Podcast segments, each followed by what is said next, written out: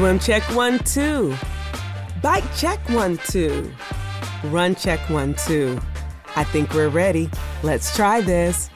Welcome to the Tri Beginner's Luck podcast, a podcast where we explore the sport of triathlon from a variety of perspectives to help beginner triathletes on their journey. I am your host, Mashonda Shines.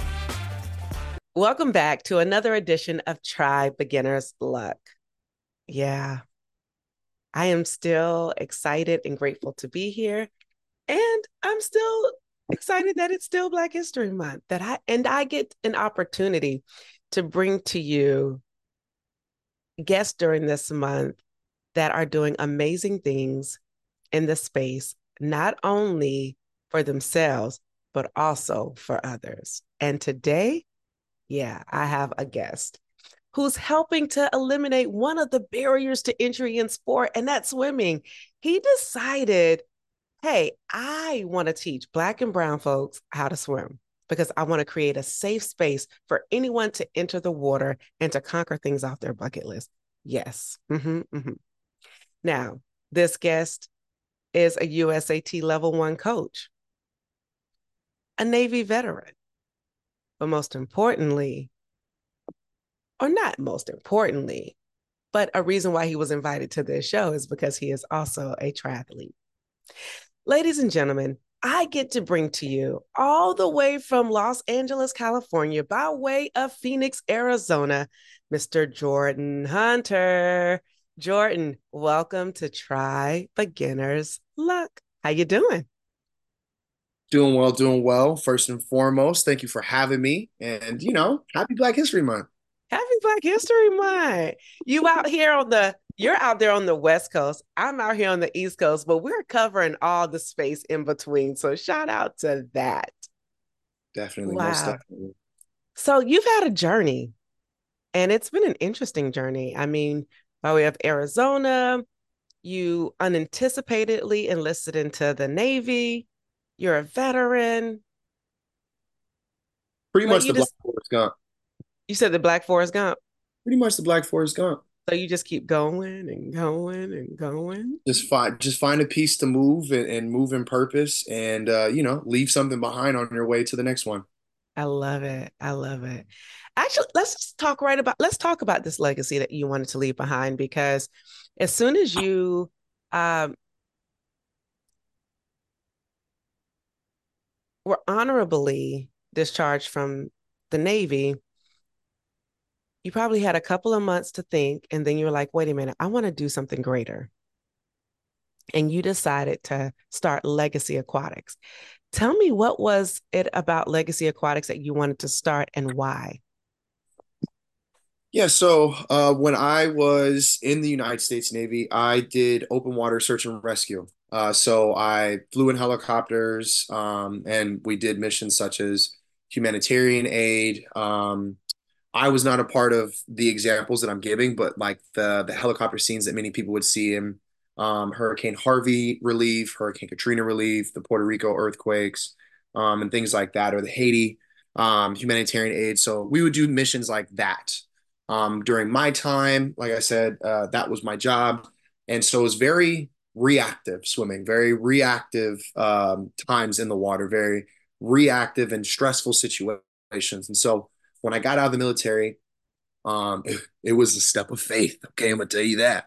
Um, but it was a step of faith, um, and it was really just uh, an answer prayer. Um, I had asked God, you know, do I reenlist or is it time for me to step out and start what you know what's next for me? And um, took took a couple months to get that answer. Um, and then I just heard very softly, like, if you trust me, you'll get out. And so when I got out to answer your question, bringing it all the way back around, um, I moved to LA and quickly learned that um, it's a little bit more expensive than I thought. And um, I got into the entertainment world and just understanding that when you first start in there, uh, multiple streams of income is is the greatest way of survival, but also just um, balance. And so it took me a while, took a couple months. Um, about like five months in, I was like, yo, I, I got to figure something else out. Um, and that's when Legacy Aquatics came around because I said, God, I don't have the degree um, and I'm still building up my own network. I'm still building up my own opportunities. What is something that I can like lean in on and, and give, or or feel confident and comfortable in. And so Legacy Aquatics um, became a thing to be proactive into water safety, water recovery, um, fundamentals with water, um, and really just getting ahead of the stereotypes or helping people out before they become a part of a unfortunate statistic uh, in and around water. So yeah, started that up in 2000, late 2018, beginning of 2019. So I love what you said about taking a step of faith. It's not easy to start something new, be in a new city, leave what was comfortable where you were making coin to go to a place. You said what now? Respectfully. mm-hmm, mm-hmm, mm-hmm. and go to a, a place like LA that offers so many different opportunities. The cost of living is higher. And to be pretty much in no man's land, right? And building a brand or a business in a place like Los Angeles is not easy because, again, it's a place about who do you know and how can you help me?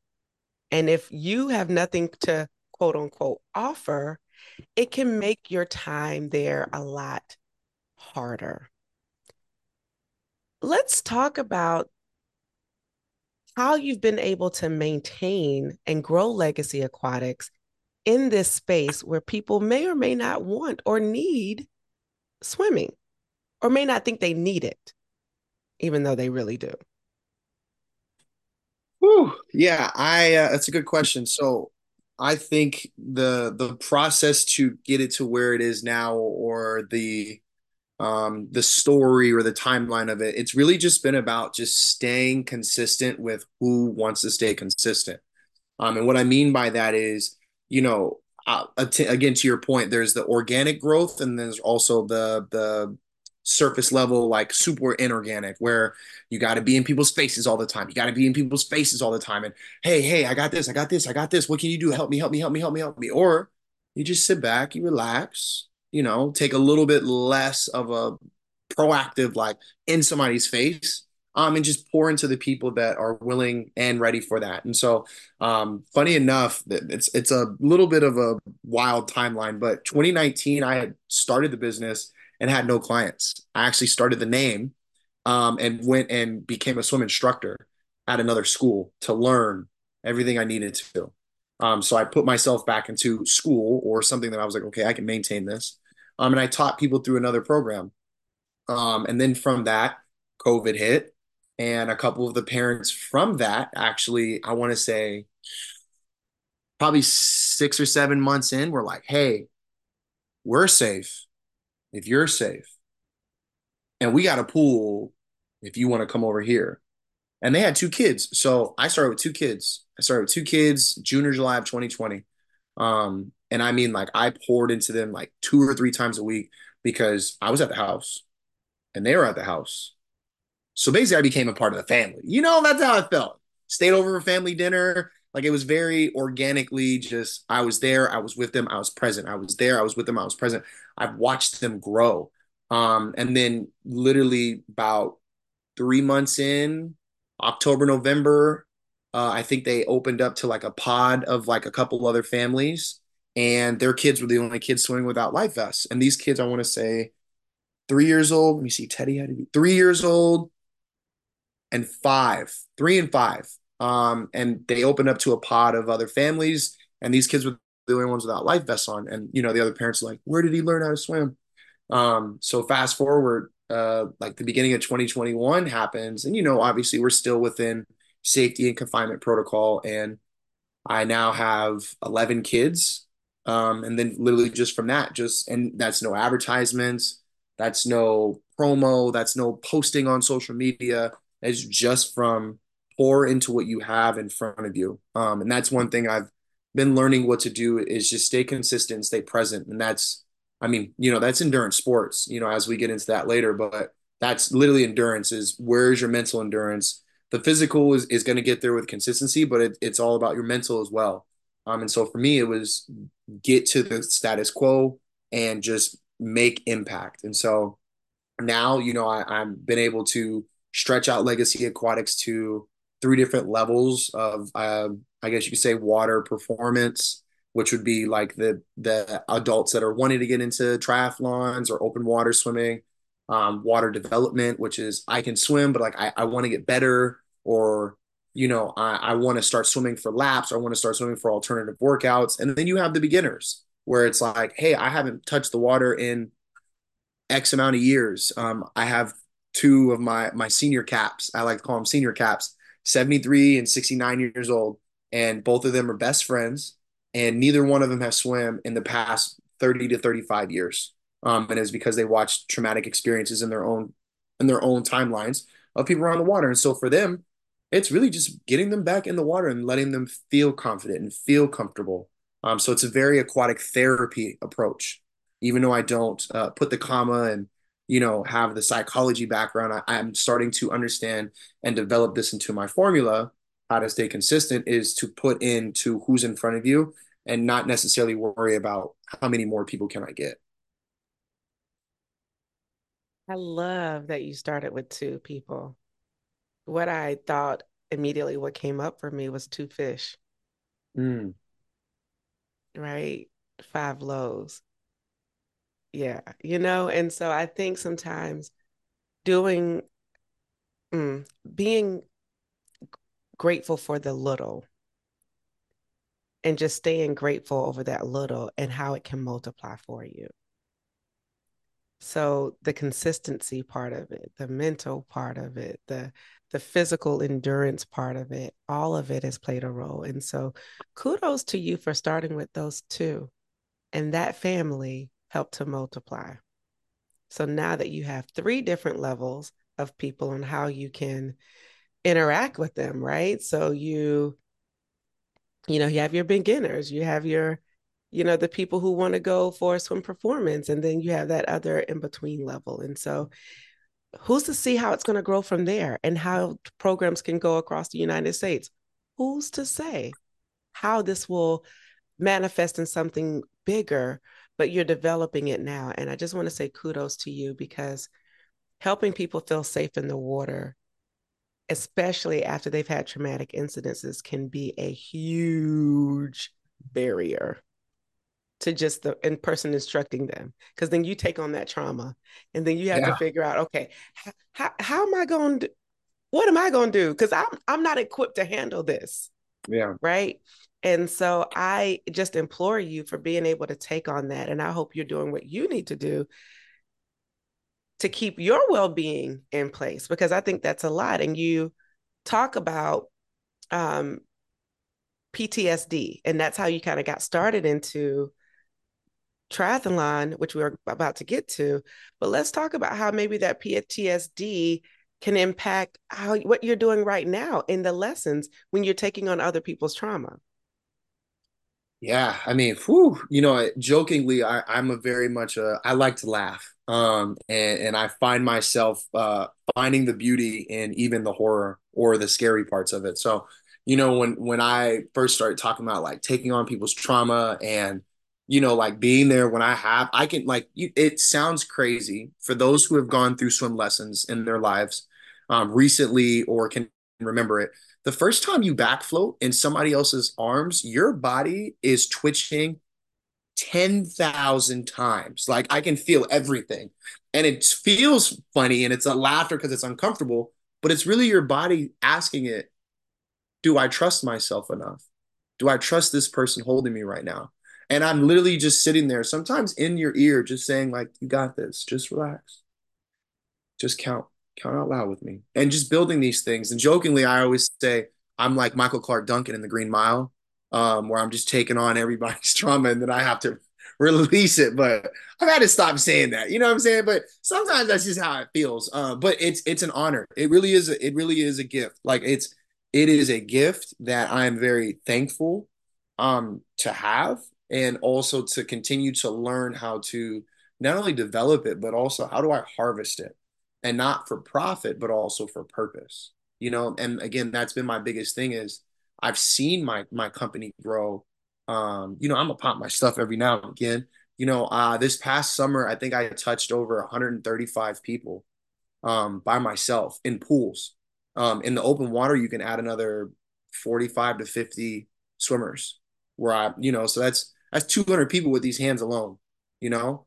And I very much try to learn something about everyone. Sometimes I might forget a name, but I will not I will not forget where you are when I get in the water with you. Um, and so I think for me, it's all reactive. A lot of this is reactive. And so for me, when I was in the military, um, not to get too deeply into it, um, but I've had people die in my arms um, during during exercises, during missions where administering CPR it was either too late um, or you know getting to them after a tragic incident was you know it, it's just unfortunate. Um, so I've I've been on both sides where my hands were the last thing touching somebody, you know, before they they left you know the physical, and so I mean, try try putting that in your mind as a young 20 year old because I joined the military at 20. Um, and my job was considered special forces. So I mean, we're working around, you know, things going off, loud noise. You could you can paint the pictures if you'd like. Um, and so think about as a young 20 year old seeing somebody pass away in front of you for the first time. And some people unfortunately have to deal with that at, at younger ages than that. Um, but for me, this was my first instance of firsthand. Um, it, it's always been third party or somebody from my church or you know just in the distance, but it's never happened in front of me. Now it's like in front of you, and now in the back of my mind, I have what did I do wrong? What could I have done? Why was it too late?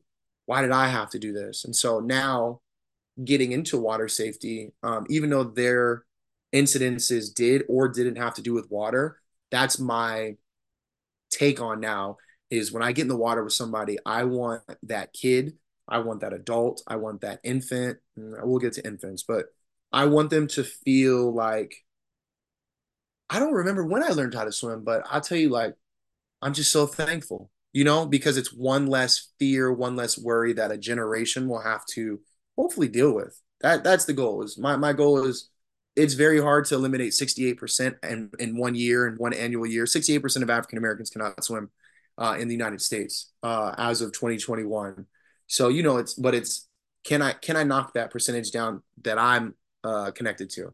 Can I knock down 20 people in a year? Can I knock down 15? Because one day, if they choose to procreate or if they have already procreated, hopefully they can pass that along to their generation so the next generation can knock that down. And maybe I can motivate somebody to be like, I really love my swim instructor.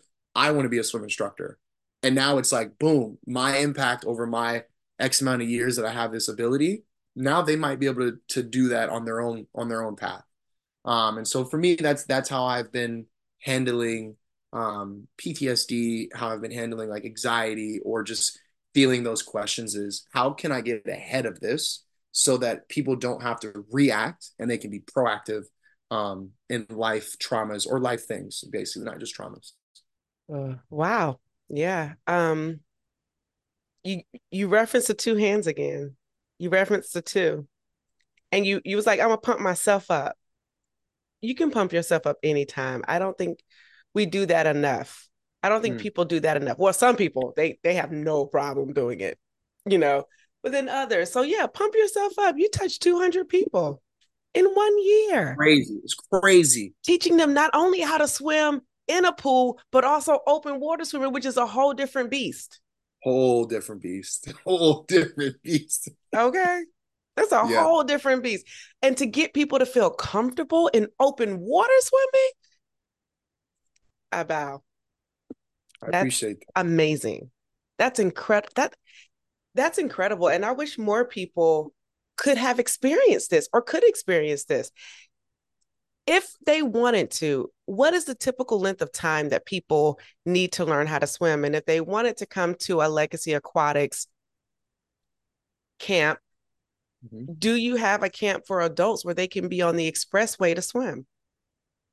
Yeah, that's a good question. Um, so when that question typically get asked uh, on like consultation calls, because um, I love to talk. I, you know, I don't know if y'all want to know this, or not I love to talk. So I don't mm. like to have people fill out some paperwork and then like we'll just figure out from there. So when I'm on the phone call and I hear this question, I typically try and keep it very honest, but also to to their it's it's always going to be catered to them.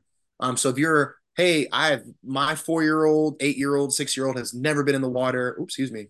My four year old, six year old, eight year old has never been in the water, and I really want to start her with lessons or him with lessons because they're not afraid of the water. How long? And by the end of that conversation, it's how long until they're swimming. And I, always say every three lessons, I will give you an update on where I think we are. Um, have I seen kids learn how to swim in two lessons? Yes. Have I seen kids take 10 to 12 lessons? Yes. Um, does that mean put them two times in a week? And it's, you know, like there's no mathematical unfortunate. Um, but typically, I usually say within the first couple months, you'll be able to really see a progression. Um, when it comes to adults, if it's coming from, hey, I haven't swam in years, but I think I can do it, I always tell them just come try. Just come try. First lesson, just come try. Um, and to that answer, with again, you know, how long does it take? I usually say, give me four to six weeks and let me see how comfortable you feel.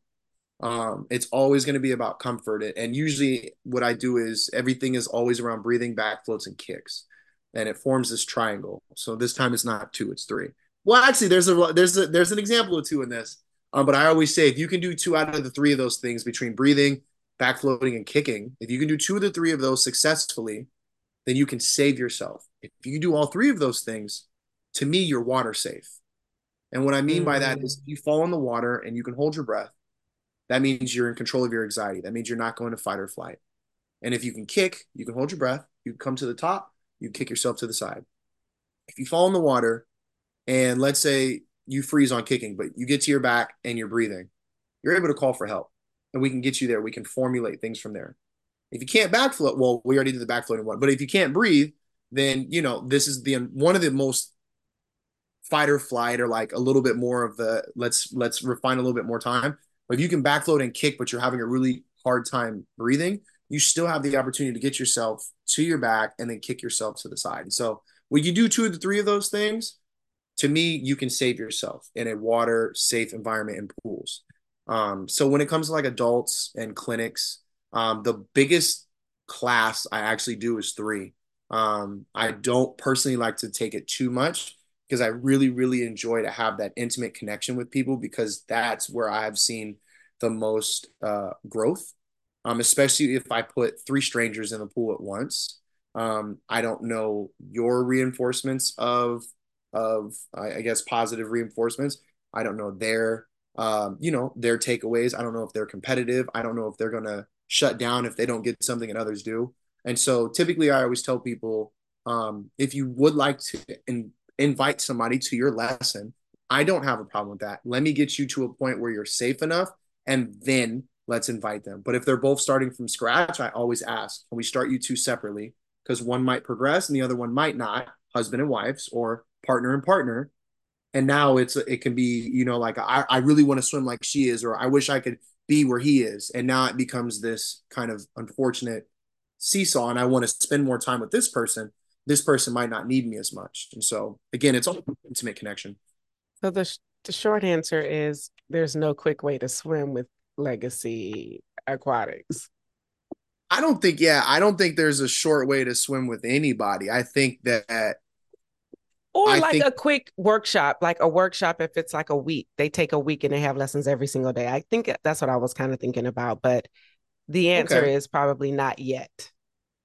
Yeah, no, not yet. I haven't I haven't done any of those accelerated, you know, kind of swim camps uh mm-hmm. or anything like that just because I I I take people in like they're my kids, you know? So I I don't want to rush you through and be like, "Yep, at the end of this week you'll be good" because mm. at the end of the week if you haven't progressed and you actually got worse because now you're aware of your fear now we have to spend more time with you. But at the end of the week now it's like this is the end. So sorry. Okay. you know? Well let's transition. Let's talk about how you've how you've used sport now to help with your uh how did you get into triathlon? Because you started legacy aquatics first and then what I got bored during COVID. Like I'm an athlete. I like to I like to do things. I like to get out. Like I'm I'm a I'm just a natural born athlete. So when we were stuck in the house, I was running. Like every day I was running like 3 to 4 miles and I was like all right, this is getting boring again. And then I remember, you know, they closed the beaches out here in California, but the caveat was you could go in the open ocean because who owns the ocean? Um, it's another, yeah, we technically own the oceans, but nonetheless, you know, it was like you can't tell me no being in the water. So started going open water swimming. I was swimming a mile to two miles, and um, you know, I just became one of those things. I found a group uh, that was kind of just open water swimming together, and it was just a safety thing of going out with each other. And so they had put on um, an unsanctioned uh, triathlon kind of event where it was like you know people that just wanted to race. Um, and so I was like, oh, I want to do that. So um, yeah, during COVID, I, I literally just went from swimming and running to borrowing a friend's bike. Um, I'm a little taller than the average. So thankfully, I had a friend that was my height that wasn't riding his bike during COVID. And so I got to take his bike. I love you, Jay. I appreciate you. Um, and yeah, he let me borrow it for probably six to eight months. Um, and so during COVID, I did their try a triathlon. And then I got super excited and motivated that I wanted my friends to do one. And so I had two really good friends basically help me curate our own unsanctioned triathlon during that time as well. So we should just add race director to your title too. Listen, if I give all kudos, any race directors, anybody wanting to get into race directing, I send all kudos your way because I did not, I knew, but I did not know it was that hectic. And ours was unsanctioned. This is with the friends. No, no way I'm doing this with a couple thousand people. No way. But yeah, you know, I'll say uh yeah, I'll say creative uh creative race director. Yeah.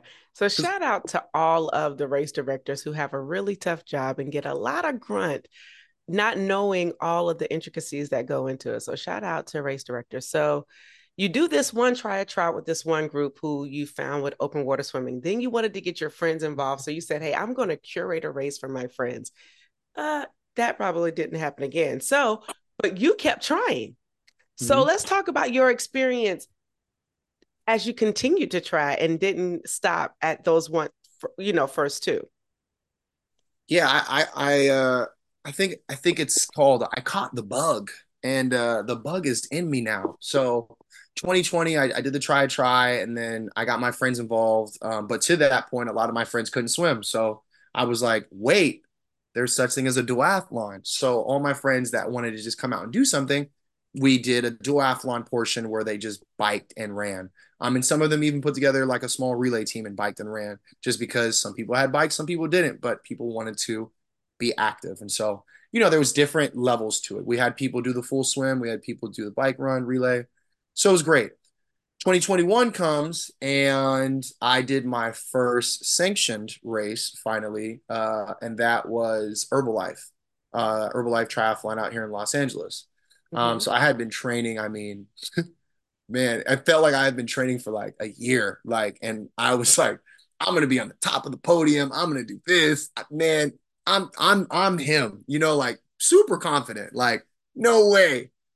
I got to the week before the race, and then I finally, because I never looked, I never look up race results, and I finally started looking up race results, and I was like, "Oh, these are pros. Like this, this ain't no regular race. Like, oh, how you how you move that fast?" And I'm very confident in the water, very confident in the water. I'm getting cooked compared to some of these people in the water.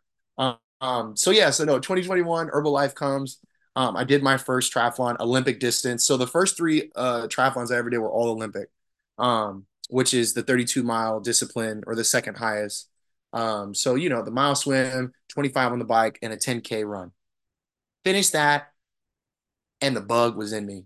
And I did another one that year. I did Laguna, um, 2021, and that was an off road uh, race where it was open water swim, but then it was a up the up a mountain, like I'm not up a mountain, but a trail ride, trail down, trail ride, trail down, and then also a trail run, trail down, trail run, trail down. And then 2022, I did four, um, all in the California area again. And then last year I did five. Um, so if anybody's keeping count, I'm I'm I'm right. I think I'm right at 15 right now. 15, 15 total triathlons. Um, and yeah, I, I finally got this this past year, 2023. I told myself, let's chill out on Olympics real quick. Let's let's go have some fun with these. And so um, I started doing uh, the sprint distances, and that one's pretty fun. Um, I started touching the podium, um, so I finally saw my goal through and uh, touched the podium, and uh, you know started just competing in the age groups and started competing in weight class as well. Um, so that excuse me, so that became really fun. So yeah, 15 total triathlons um, under my belt in four year, three years, um, and this year I have two slated as of right now. So. So you mean to tell me Olympics aren't fun? I'm just trying to understand. This audience wants to know Olympics aren't fun and sprints are funner, or like let's talk about that because you, you you seem to feel some type of way. You know, it it it's it's it is it's fun. It's fun, right? I think of a sprint for all my endurance athletes out there. Anybody who does anything at the iron or half iron, I salute you, okay? Because I'm just not there yet. But the Olympic is a good challenge. I think the Olympic is a, a really fun, fun distance of like right in the in between of the endurance part and right in the in between of like I can get this done fast part. Um, and for me, uh, the Olympic distance because cycling was my weakest evolution of it. It was the hardest to train here just because of, and I'm gonna be I'm gonna be the the first generation uh, or not first generation uh, first world problem kind of thing. We don't have the space in California to train like other places do.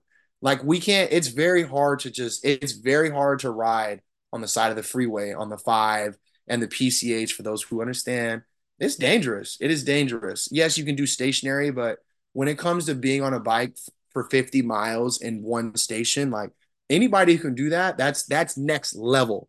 Um, so you know, when I think of sprint, I'm like 750 meters in the water, okay. You know, 13, 12, 13 miles on a bike, great. 5K run, oh man, I'm done in less than two hours. I'm ecstatic. I'm ecstatic. I'm done. Um, so yeah, I think that both of them are fun.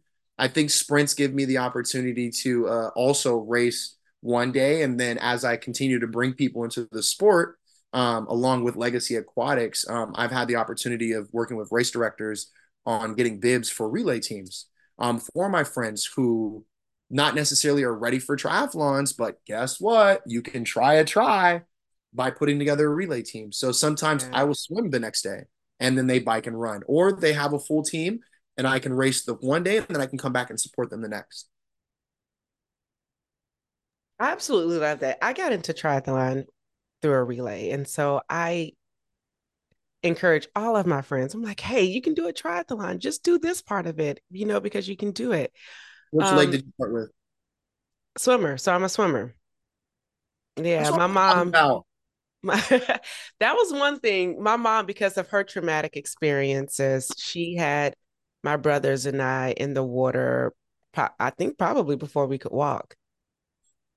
We could walk, and so um, I've always been very com. I don't, to your point, I don't recall a time I've never not been comfortable in the water. That is a very I do not recall. I was like thinking about that. I don't recall a time. I've always been very comfortable and we've always done things around the water. And so I, um, huge shout out to my mom. Like my mom, you, this ain't about me, but I just got to give her a shout oh, out. Yeah. Come on, mom, give them shout you outs. Know, um, when you think about all of the experience, emotional. What is happening? When you think about all of your um, experiences, I've always been in experiences that challenged me or been in non-traditional roles. And when you think about coming over to like the triathlon space, like why do I do this sport? Well, I've always done things that were non-traditional to my mm. culture and community. And so when I think about the full circle moment, I just want to give my mom a shout out to say thank you for um, eh, you know, giving us the opportunity to try things that were different and not uh traditional in the sense because when I look back at swim team pictures and there's only a handful of us at the time, we didn't think like I didn't think it was anything different that there might have been only six of us black folks on the team because yeah. when you're kids, you're not thinking about black and white. You're just thinking like these are my teammates. I I love them. This is my team. And when you get older, you're just like, oh, Yeah, you and you start understanding a, representation. You you start you, understanding exactly and exactly. Yeah. Yeah. so I, you know, shout out to my mom and just shout, shout out, out, to, moms, man. Shout out to in moms. general who make sure their kids can learn how to swim at an early age, which is why when I heard about you from Katie, I was like, for sure, for sure, not for sure. I said for sure. I gotta have him on my podcast because I think it's important that we get people in the water swimming. And for someone who is Black, a Black male, a USAT level one coach teaching folks how to swim. That's important enough to highlight. Yeah, no, I appreciate that. I mean, it's you know, it's it's always about the value, right, instead of the volume. Yeah. And so, no matter the no matter the the platform that people have, and this goes for anybody listening, like no matter the platform you have, no matter what you have, like if you have the opportunity, um, just continue to just just say thank you to somebody, someone. You know what I'm saying? Because, you know, to, to yours to ripple that, like my mom can't swim to this day. She will not let me teach her to swim. My father can barely swim. He was he was in the Marines in, in the early 60s. That that will date my my my parents, you know, whatever. But my my dad could barely swim. My mom's entire goal for me to learn how to swim was if something happens to me, you got to save me. And I've had that here in the back of my head my entire life. Um, and so, you know, sometimes it takes that risk, it takes that chance. Um, and being in those rooms and showing up and and answering the uncomfortable questions and and think about it like like you said like we being some of the only people of color on teams and uh, rooms our moms used to have to talk for us you know i'm saying to other moms like there's questions and things that they've probably filtered out in our lives we've never had to deal with. And now it's our opportunity and turn by our own perspective to share that and give that kind of space. So shout out to moms and dads, but shout out to my mama. Shout out to my mama too. Okay. All right. So first race was herbal Herbalife. Yeah. You borrowed a friend's bike. You said that there were not many people who were your height. So let's talk about your height and who let you borrow a bike for six to eight months in a prime time of the pandemic when everybody started biking or cycling. I was gifted. So I so my man Big J. So I'm six five. At the time I raced in 2020, I was six five, like 220. Um, so my man Jay, man, he they were they were bringing in a newborn, uh, like right at the end of this time. So he was like, "Yo, I'm, I'm at the house. I said, I get you. He said, all I ask is you take care of it. It was a specialized tarmac road cycling bike with with the clips. I'm listen, I'm telling you, it's crazy. He had pedals. So at the time, I was like, "Ooh, I'm pedaling. People are cooking me still." And I'm like, "I'm too competitive for this." I said, I, and I'm looking at everybody's feet and everybody's clipped in, and I'm like, no, I don't need that. Like, I'll, I'll just figure I'll learn how to sh- uh, shift. And this is like, I, am I'm, I'm learning on the go. Like nobody taught me how to actually. So at the race, you're learning or uh, learning, during training. I'm sorry. During yeah. training. Okay. During mm-hmm. training. Okay. So, so yeah. So during all that, like this is the, when I had the bike in 2020, all the try tries, like nobody ever really told me how to shift. It was just shift up, shift down, gear up or like big clank, little clank. That's all I understood. Then I clipped in and I said, oh, damn. it's a whole new world. It's a wrap. I'm up in I'm up in the mid 20s now. Like my heart rate's going down because I get to work less. And so now I started to understand what it was to shift. So by the time I made it to Herbalife, like my first race, I think I I think my first my first Olympic distance was 248. Quote me if I think you can quote me, you can go look that one up. But yeah, two hours and 48 minutes. And I mean, again, for like coming into like cycling, I was like, I think I was like right at 22 miles an hour. And I was like, this is cool, I guess. But swimming, my mile time is always, it, swimming has always been my thing where I'm just like, oh, 24 minutes, I'm good. You know, 23 minutes, that's my mile time. So that was, that was the cool part. But yeah, yeah. So shout out to Big J. He let me borrow his bike during that time, and I learned how to ride on a specialized. So literally, I got the keys to a, a Porsche basically to learn how to ride a uh, bike. Yeah, you Cycling. did. Because the specialized tarmac is a very nice bike, but but um I think the one thing you were like 22 miles an hour, like that's okay. That is great. Most people are averaging 15 to 17 or 18, and you talk some 22, so you're above average. And I'm watching people fly past me at 28. And I'm like, yeah, you know, but again, I, I'm new to the sport and it's all about just the exposure and the access. But in my mind, I'm like, no way. Like, I got to get this. And that goes into the mindset of endurance sports, where endurance, I always tell people now, it's like endurance sports is not about age, it is not about weight. There is no body that says you are or are not an endurance athlete. Endurance is mental that follows the physical to me. I have seen people, and obviously you see them online and you see the amazing stories and feats, and a lot of people probably listening, like, oh, I've been doing eh, endurance. I'm, I'm an ultra marathoner. You know, I'm 64 years old and I just I travel to go run ultra trail runs. I would never, I would never do an ultra trail run right now in my life. There's people that ride centuries every weekend, you know, 14, 15 miles an hour. I I have never rode 100 miles. Never. I've never rode 100 miles straight. So you know like it's just it's all about like I can say I'm doing this and it sounds crazy, but then there's there's this crazy to me too and I'm like, man, like kudos to you. Kudos to them.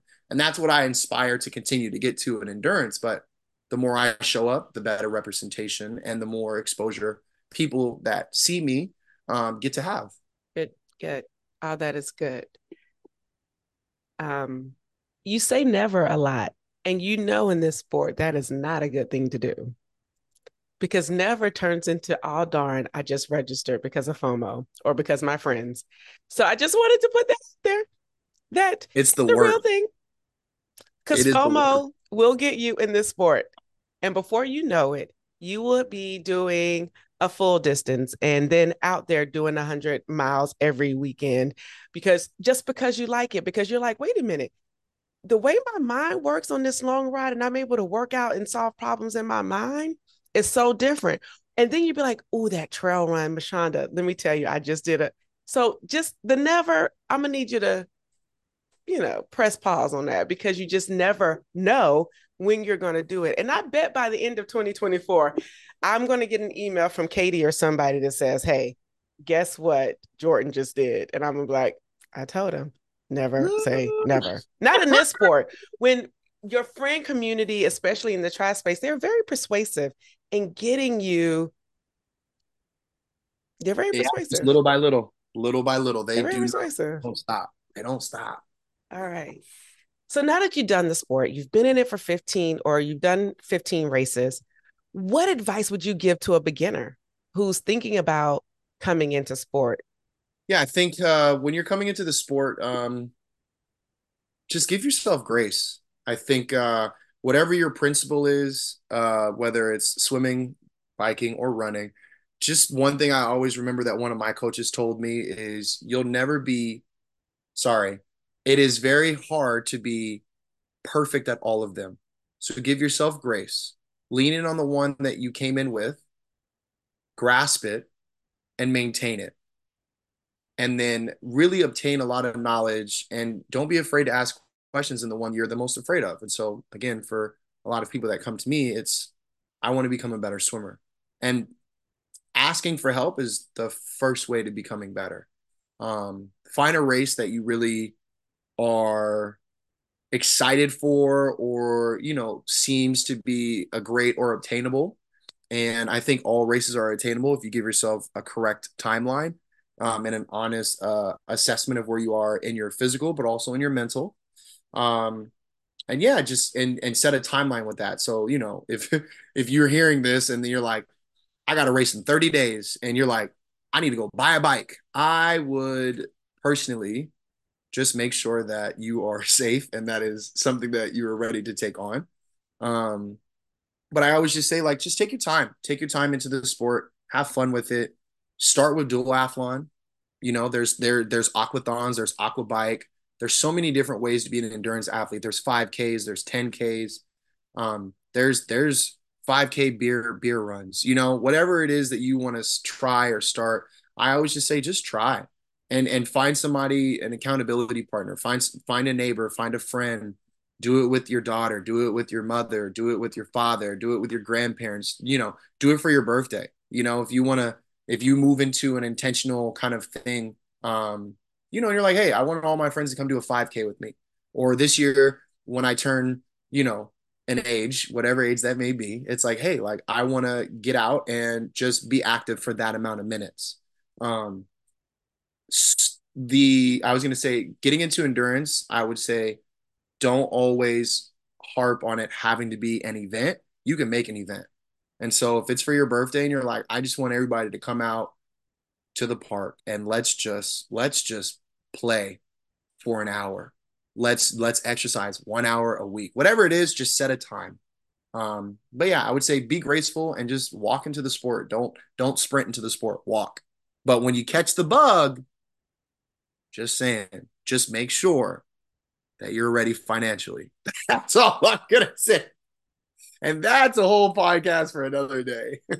that part. That part. What is one thing you would have wished you would have known before getting into sport outside of the finances? Because we do know that that this is a very financial rich sport. You need some coin. But yeah. there's ways you can do it on a budget. I've done it for years on a budget. So there's ways that you can do it on a budget. But what are some things you wish you would have known? Yeah, I think uh, the few things I wish I would have known is um, mm, that's good. I think after the race is understanding and feeling like a post race, not depression, but almost like once you've built up the once you've built up and built up and built up and it's race day and then you're done with the race if that was your only race of the year there is a backside kind of like mental oh what do i have now um, i have faced that a few times um, and some people will call it post race partum. Some people call it post race depression. Um, and, and really what that is, is again, it's like your mind has been like anticipating and, and driven and, and mentally like, okay, this is the day I'm going to do this. It's feel like this. And you do the race and you're super happy and you're at your all time high and your serotonin and, and endorphins are flying through the roof. And then a week later, you're like, oh man, I don't have anything. And, and it sounds very dramatic, but that's how I felt sometimes. Um, so I just wish I would have known how to maintain the post race, like post race recovery, um, outside of the physical, mental, mental check ins. Um, another thing I wish I would have known and learned early on is um, how much you can rely on others, especially in this sport. Um, there's always somebody who has the experience, and whatever race you think you're doing for the first time, it's four o'clock. Thanks, Siri. Whatever race you are doing, um, for the first time, I guarantee you there's probably been a couple thousand people that have done it before. So just do your research. I think sometimes for me, I just um I signed up and just felt like nobody is gonna like, understand this experience. So I'm just gonna go into it and just yeah, this is the race I'm doing, and, and you know, really do your research, learn it, learn about topography, learn about how to read uh, water levels in the ocean, um, and just different things like that. So I would just say those those things maintaining the mental after a race, um, and just doing a little bit more research on um, like race discovery and where you want to race and why, why you want to race. It's a big one. Mm, that's good stuff. Let's talk about you being a USAT level one coach. When, why, how, all that good stuff. Yeah, when, where, how, ooh, ooh. Yeah, so shout out to Katie uh, at the LA Tri Club out here. So LA Tri Club uh, gave me the opportunity to come on and be one of the coaches that teaches uh, open water swim clinics uh, during the summertime and during triathlon season. So, and they're completely free.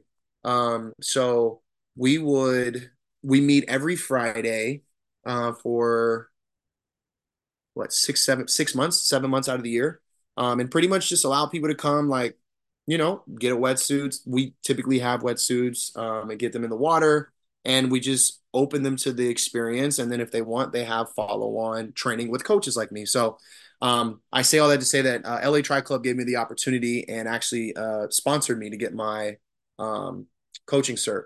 So you know it was a, it was a way that uh, something was sown into me um, because for those that don't know um, the, the, licensing or the you know the coaching cert is not cheap um, but it does pay off when you pay back into it um, and so for me, it's been a really great opportunity and journey being able to be a coach, being able to, you know, go to seminars or just even get the the monthly letters um, and just have that access because the more that I have, the more I'm able to give knowledge into. And that becomes a big thing is, you know, we both can't just be out here like, well, oh no, you know, so if you have a question, now it's my job or my want to go find these answers for you. So we're not just sitting here, you know, both shrugging at each other. Love that. And shout out to Katie and Paul with the LA Tri Club. They were on the podcast episode 90. So, episode 90, uh, built on passion and performance. They were here.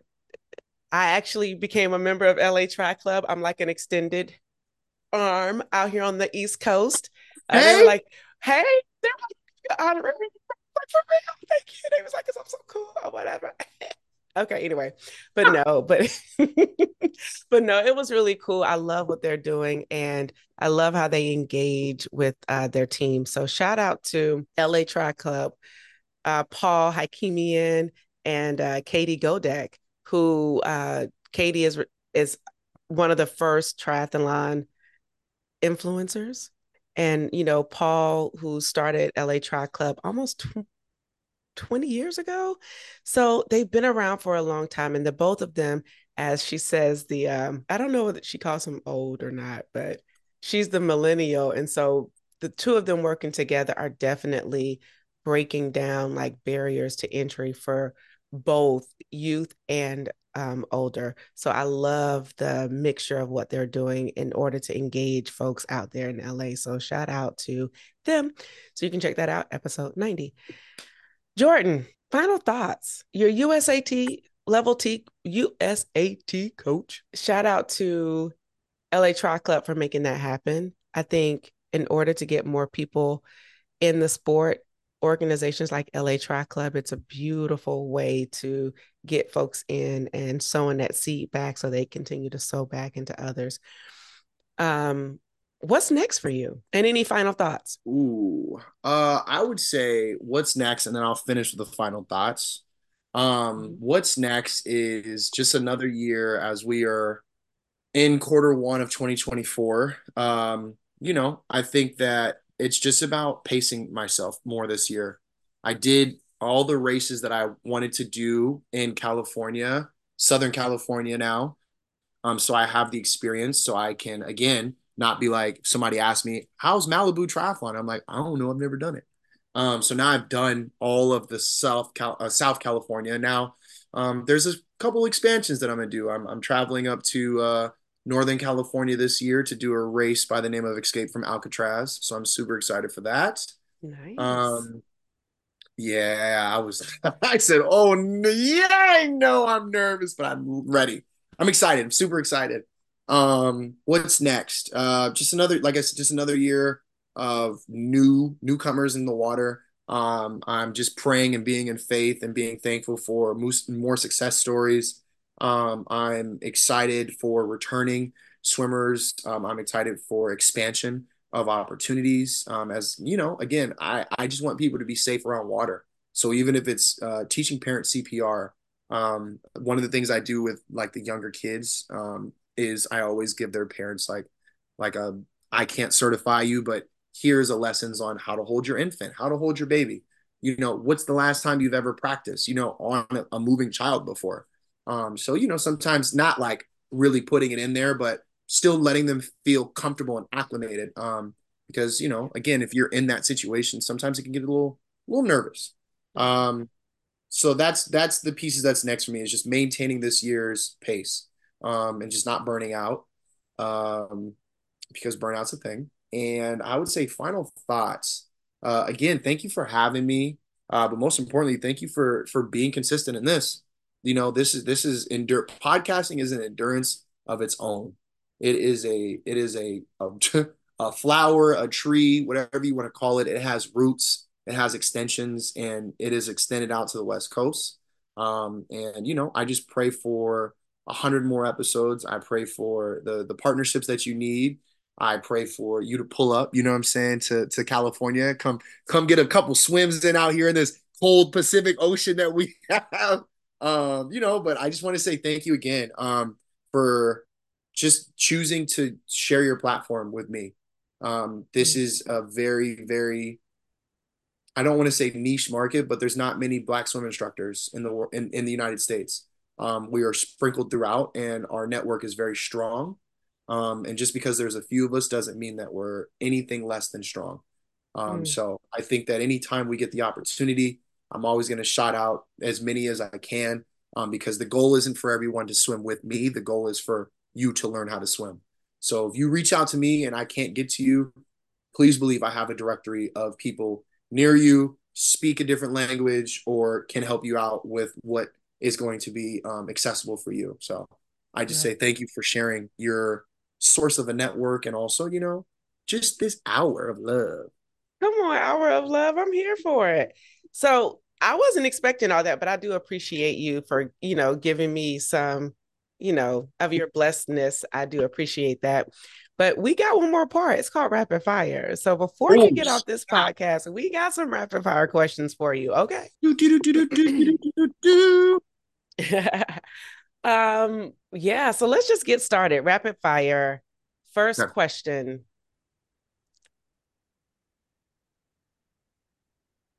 Wetsuit or no wetsuit? Wetsuit. What? Thermal wetsuit. A swim instructor who teaches everybody how to swim says wetsuit. Give me that wetsuit. Give me a thermal wetsuit. Throw me in any any any temperature of water you want. I'll be there. I'm a wetsuit warrior year round. Clearly, I was not expecting. I was like, he's gonna be like, no wetsuit. I guess I was wrong. Um, morning workouts or evening workouts? Morning. Run with music or without music? No music. Swim, bike, run. Rank them in order of preference. Swim, run, bike. Yeah, you're knocking it out. Favorite post-workout food? Uh, Oh yeah, Uh, got him. chicken parmesan, chicken parmesan pasta, uh, with uh side of breadsticks and a electrolyte. All right. Who are you outside of triathlon? Uh, man of God. That's good. What do you do outside of triathlon and outside of teaching people how to swim? I am a SAG actor and entertainer, and also, you know, what I'm saying talk from here and there, doing a couple things here and there. He didn't just say actor, but he was like, "Let me let you know I'm SAG." Okay. Listen, I hey, you I know I was on the picket line. I was on that picket line. Yep. Come on, come on, because that is a. Ooh, you got to work a little bit to get that SAG. Um, favorite. What's your favorite or best sign you've seen on the course? Uh, smile if you peed a little bit. That one's always funny to me. Smile if you peed a bit, and it just it just makes me laugh every time. well, let's find out if you have peed a little bit. That one gets me every time. I, I've seen it two, two, three times, two times. One was smile if you peed a little bit, and the other one is go ahead and laugh. I know you peed in your wetsuit so, have you peed in your wetsuit? all the time. And have you peed on the bike? No, With that, whenever you try beginner's luck, you truly always win. We want to thank you for listening to Jordan's story and just encourage you continue to keep listening. Thank you for listening. You can view this on YouTube, which I think you should because Jordan is very animated and you need to be able to see this SAG actor in his full glory and expressions a true thespian through the Zoom. a true thespian, but also like, subscribe, leave us good comments only, good comments only, and five star ratings. Yes, let's keep these ratings going. So, your favorite fi- your favorite podcast platform, we are thankful. And also, we do have a new element that's only on YouTube, and that's Ask a Coach. Yes. So what we're doing now is if you have beginner questions and you don't necessarily have a coach or can't afford a coach, coach or can't afford a coach, we're making this accessible to you. So go to YouTube because we already have an episode out and we want you to be able to view it. So ask a coach on YouTube only. Be sure to subscribe so you don't forget to miss an episode. And we out. I'm Ashonda Shines and we're out. Peace. Thank you for tuning in and listening to this episode. We need your help so we can continue to try at TBL. So, for more information on where you can find and subscribe to this podcast, visit www.tribeginnersluck.com. And don't forget, whenever you try beginner's luck, you always win.